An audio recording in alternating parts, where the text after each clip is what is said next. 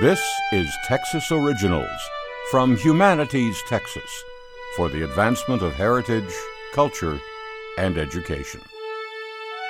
The second Defense of the Alamo took place in 1908 when Adina de Zavala barricaded herself for three days in the Long Barracks or Convento to protest plans for its destruction.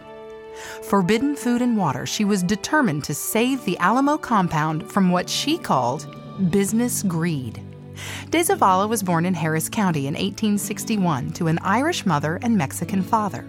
Her grandfather Lorenzo was the first vice president of the Republic of Texas. Adina moved to San Antonio with her family in the 1880s and taught elementary school as a young woman. A self described student and jealous lover of Texas history, De Zavala applied her considerable energies toward saving the Alamo.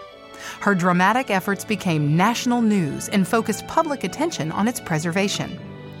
De Zavala also worked with the San Antonio Conservation Society and other groups to ensure the rescue of the Spanish governor's palace in Military Plaza. De Zavala was a charter member of the Texas State Historical Association and a leader in the Daughters of the Republic of Texas. She founded the Texas Historical and Landmarks Association, which placed numerous historic markers throughout the state.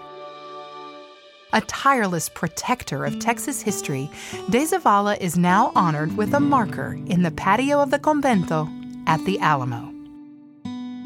For more information about this Texas Original, visit texasoriginals.org. Texas Originals is produced by KUHF Houston Public Radio and Humanities Texas with funding from the National Endowment for the Humanities.